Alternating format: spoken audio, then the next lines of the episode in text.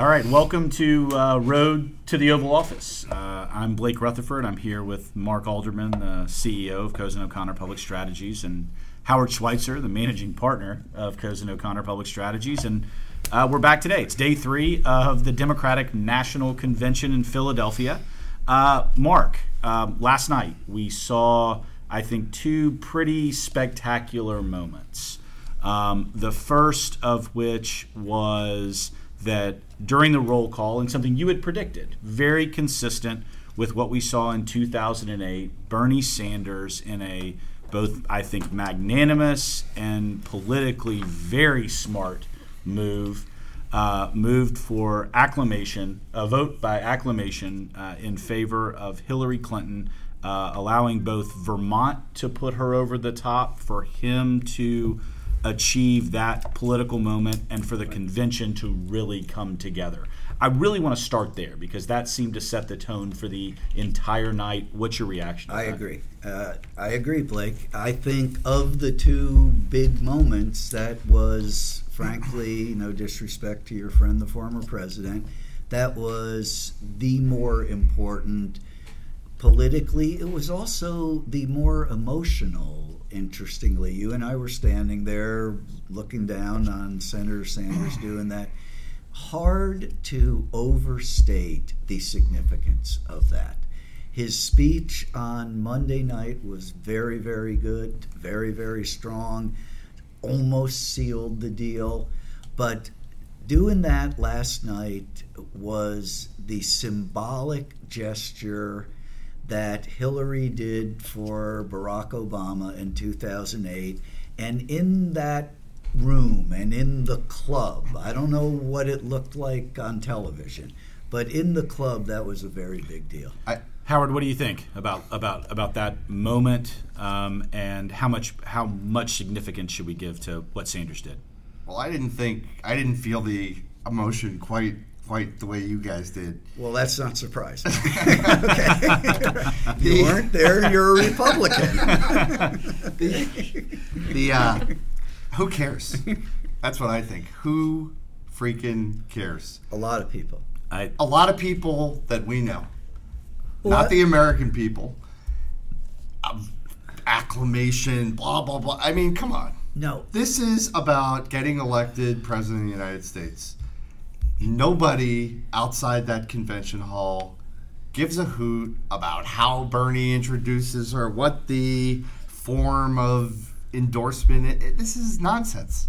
Ex- this, the, the only thing I'd say, let me let me let me let me okay, sort of you go first, come into this. And, right, I know you're going to have a response. I, yeah. But one thing we talked about. Well, no, no, I, I just want to ask you guys. I just want to ask you guys the question. I mean, I mean, there we've talked about symbolic moments in campaigns, there have been a lot in this entire campaign on the Democrat and the Republican side. Conventions are as much about those moments as anything else. And I, I totally respect the, the notion that it, there's an inside the hall strategy and an outside the hall strategy. It does seem to me, Howard, that that moment with Sanders, while it Joe Public may or may not be paying attention, but the media is really paying attention. And you have to capitalize on, there aren't that many moments in a convention, and you mm-hmm. capitalize on them. To me, that felt like one, Michelle Obama's speech was one moment, right? That was the first moment that we had. Bernie Sanders seemed to be really the second moment. And I'd, I'd probably argue, again, no disrespect to, to, to, my friend President Clinton, we've had two moments. This felt like the second moment, but you, you didn't look, feel that. Well, look, we. I, Can I tell you why it mattered? Go go ahead. Here's why it mattered, and I'm with you. I agree with what Blake said. We all know. Mark, you're not supposed to agree with me. Well, I'm about to disagree. Oh, good. very strongly. But we all know that most of America isn't paying attention to this, and they aren't even listening to this podcast. If you can imagine that. Not yet. Mark. Not it's, yet. It's it coming. hasn't gone. Does a podcast go viral? I yes. don't know how this thing works.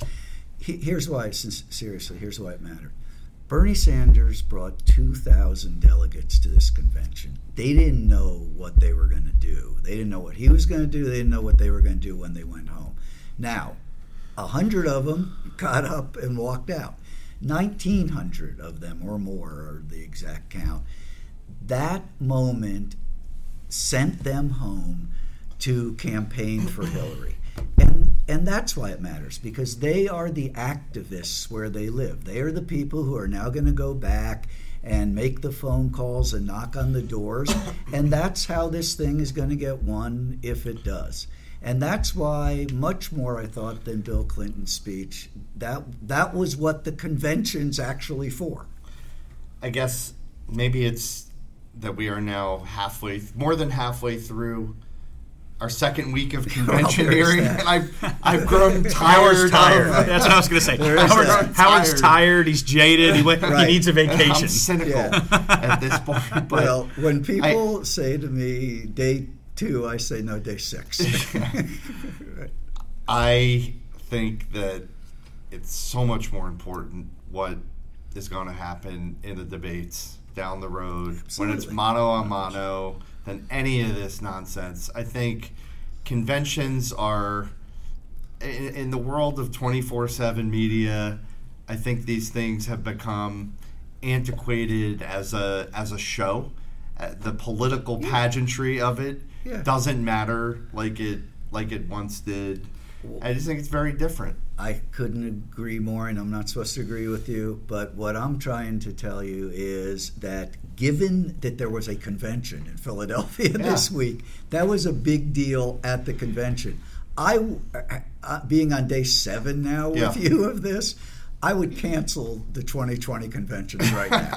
Seriously, right not the parties, just the convention. Just the convention. Uh, so, uh, in thinking about, I, I want to pivot to Bill Clinton's speech last night. Um, Howard because, didn't like it. Yeah, Howard didn't like it. We know that to be true.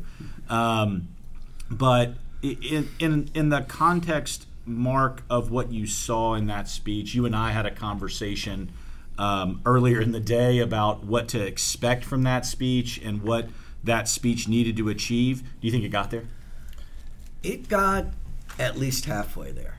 The first 25 minutes of that speech were risky, and how it played across the country, if people were paying attention at all, I think is a little bit unclear. It it was darn interesting to hear President Clinton open with the love of his life when the whole country knows that there have been issues in that marriage.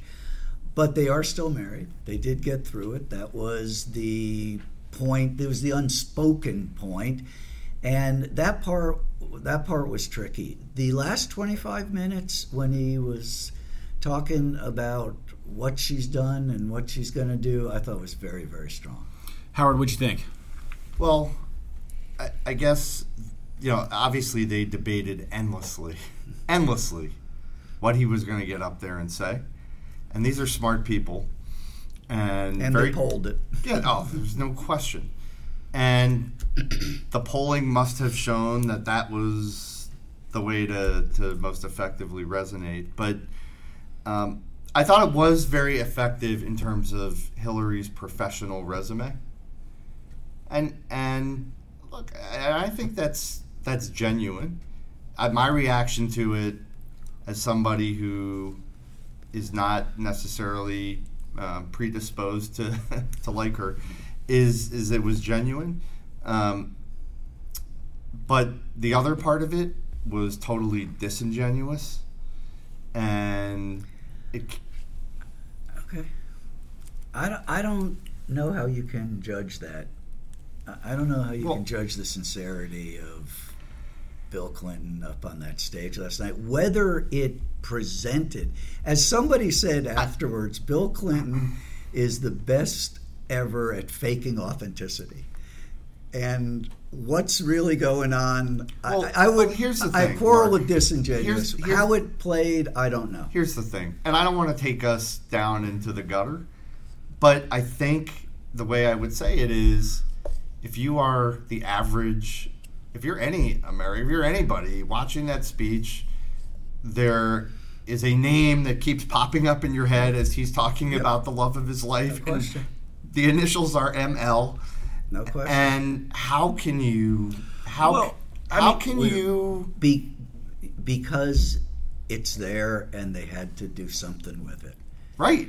And but that doesn't mean that it was authentic or well, it, it, wasn't authentic to you, right? I mean, I think that's, that's what the, I'm, that's the great yeah, debate, right? Yeah. I mean, I mean, I mean, I yeah. think I think the the great unknown of this speech, and actually, I was as I was walking around Philadelphia today, I I, I bumped into. Uh, the, the master of all things, Steve Cozen, and we were, and and he, he wanted to offer his reflections on Bill Clinton's speech, and, um, and he his reaction was there's criticism over the context of the speech. He said my reaction was that it humanized her. It had nothing to do with him. My takeaway was it helped humanize her, which is a real challenge that the electorate yep. has with her. They don't relate to her in the same way that, quite frankly, I think the Clinton campaign would like for them to relate to her. And I wanted to get your reactions to that. Was well, the speech about him? Because one of our one of our concerns was always who's the speech going to be about? Bill Clinton or Hillary Clinton? So Who at, was the speech at, about at last the night? risk Mark? of offending your friend, my view of Bill Clinton's speech, my view of the place that that speech occupied in this convention was we just had to get through it. Talk, I completely and we got through it. So that's the bottom line. Howard, we I just had to get through it. Yeah, Howard, I want to I, I want to come to you because it's it's really funny having been down there for two nights. Um, it really seems like, and I was I was sharing some messages with some friends last night. It really seems like the first two days of this convention were just get through them right? We had we had I, talked about earlier. We had the Michelle Obama moment, but you still had to get through that. We you know you, she had to deliver, which you and I both know she's fully capable of and did. But you had to get through the first two days. You had to get through the roll call. You had to get through the the issues over the platform. You had to deal with the Debbie Wasserman Schultz issue. You had to get the Bernie people in the yeah. convention mixing with the Clinton people and see if they could all behave. Right we're through that, Howard. Um, now we're on to day three. And day three is Barack Obama's day. Yeah, to, what do you think about? D- does the dynamic change a little bit? That was a great uh, way of shifting the conversation away from your friend Bill Clinton. But, um, but we no, got through it. Uh, uh, he got through it, um, through which it. I agree. That's all they were trying to do. Yeah. Um, I mean, look, and it was only fifty minutes. Not bad. Yeah. Well, this, I said 48. That yeah. was my that was my prediction. This is the um, today's the star today's power day. day. Biden and Obama, um, and yeah, today's the big day. And and I think I think now the concern is don't overshadow Hillary because you you could say whatever you want, and we just did about getting through last night President Clinton is a superstar. Nobody can speak as effectively as Bill Clinton, including, by the way, Barack Obama.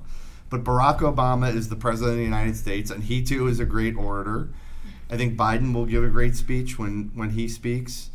Um, but I think now, how do you set up Hillary for Thursday night? Because I don't know, talking to people around town, they're more excited about tonight by far than they are about Thursday night. Well, it's really interesting, Mark. I wanted to get your reaction to that because it, it, it as I was walking around Philadelphia this morning and in talking to people and engaging with them, everything I keep hearing is tonight is the night. And while that for the Democrats feels great, to Howard's point, it's not exactly where I think you want all of the emphasis and attention necessarily, but I want to get your reaction. Unless it gets you elected.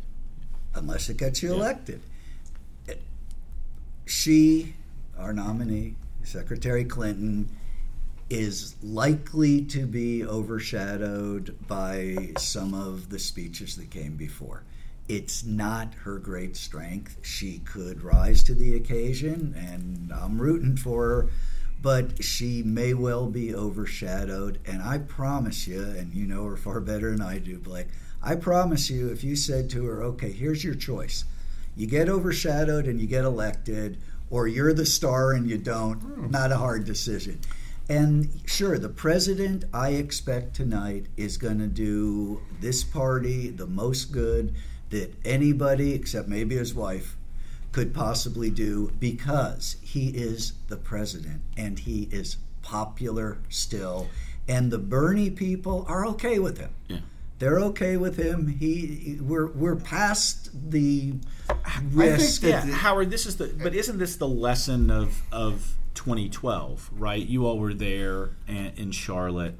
Um, Bill Clinton gave the speech of the convention in 2012, not mm-hmm. Barack well, Obama. Yeah, no and question. and it's to your point, Mark, very much okay.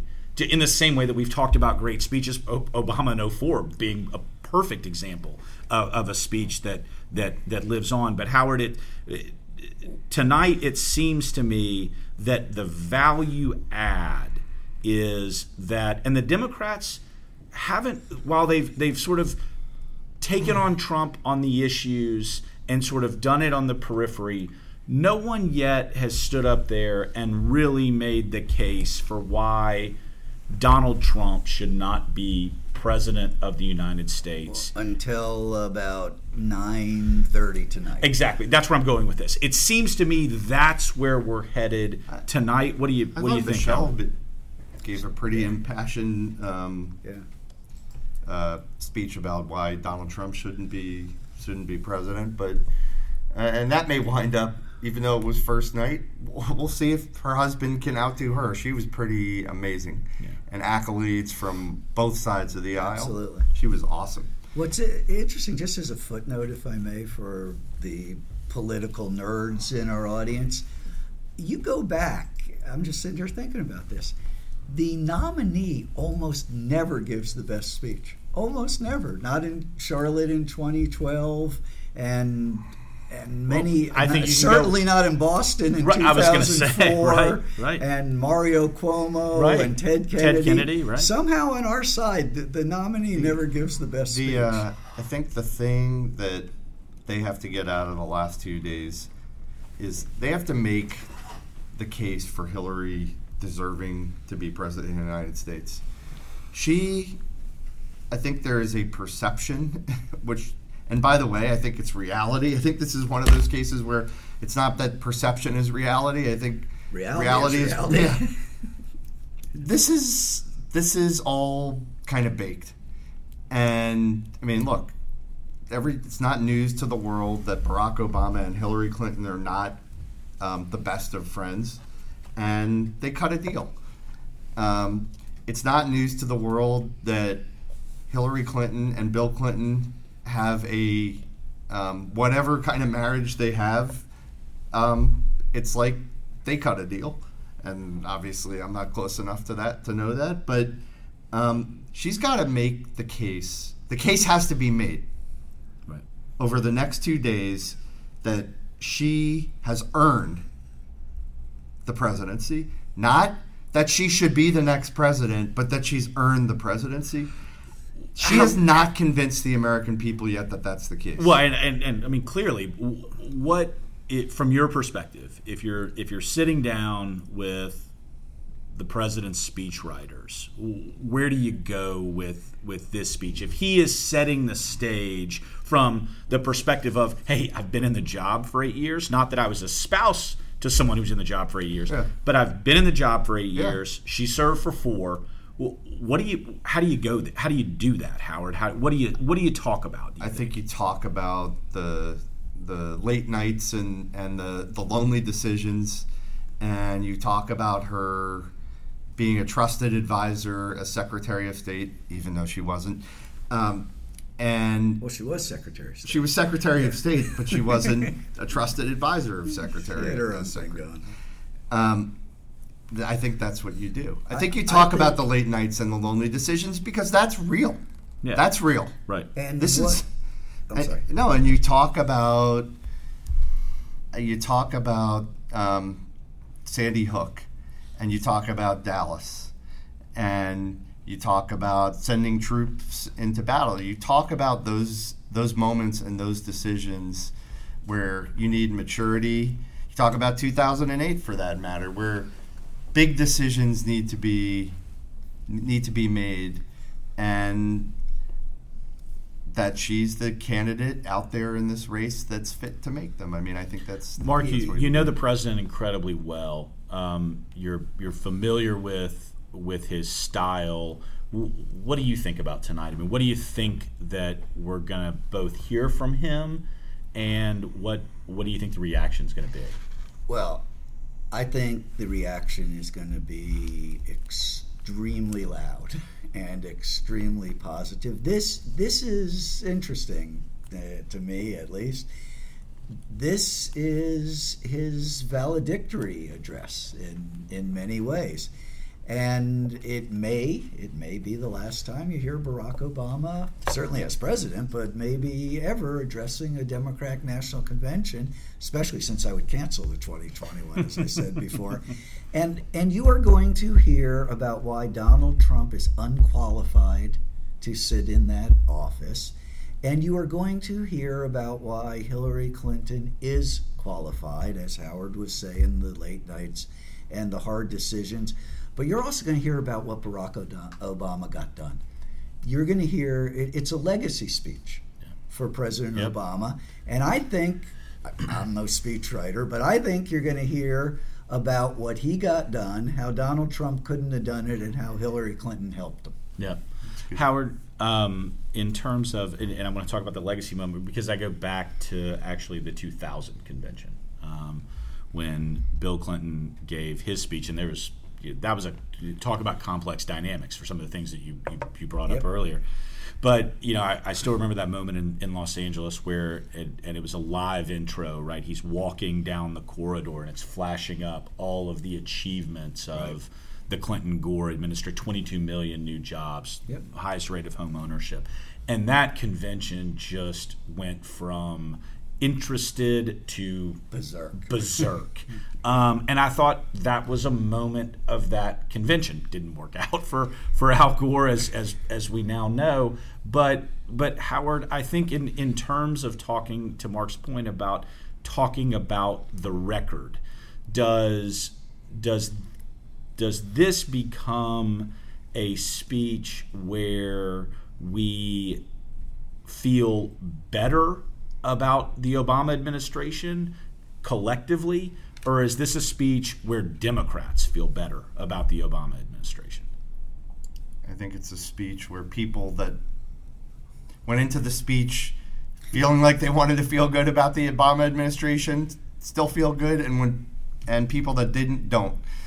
I, I, Barack Obama has been a Rorschach test since he burst on the national scene, and that's how he's going to leave. I agree entirely with that. You see what you want when you look at this man. Some people see something very evil and dark. Some people see something very unrealistic and supernatural and he's he's going to enter. He's going to leave as he entered. He's a Rorschach test for the country. Well, Howard, concluding thoughts because we're we're wrapping up on on our time here. Um, we are in day three. We have the president tonight. What have you not seen from this convention that you feel like you need to see over the next two days?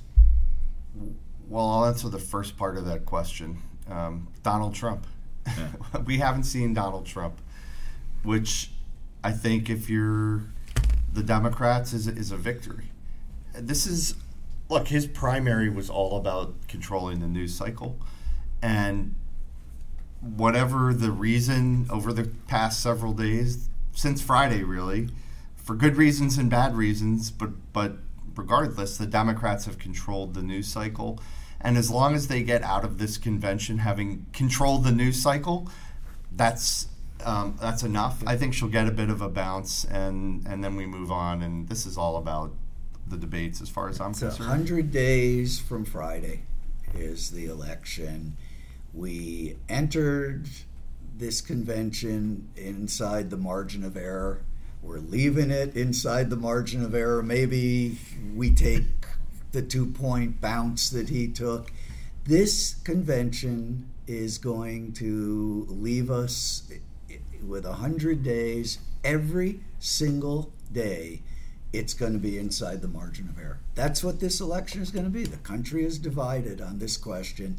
And we aren't going to know until November 8th who the next president is. Well, on on on that note, it's I'm looking forward to day three. We'll see what happens. We'll be back tomorrow. We'll talk about the president's speech. We'll talk. We'll preview uh, Secretary Clinton's speech and and and and get after it once again. So, guys, great to be with you as always. Thanks for listening. Thanks, Thanks Blake.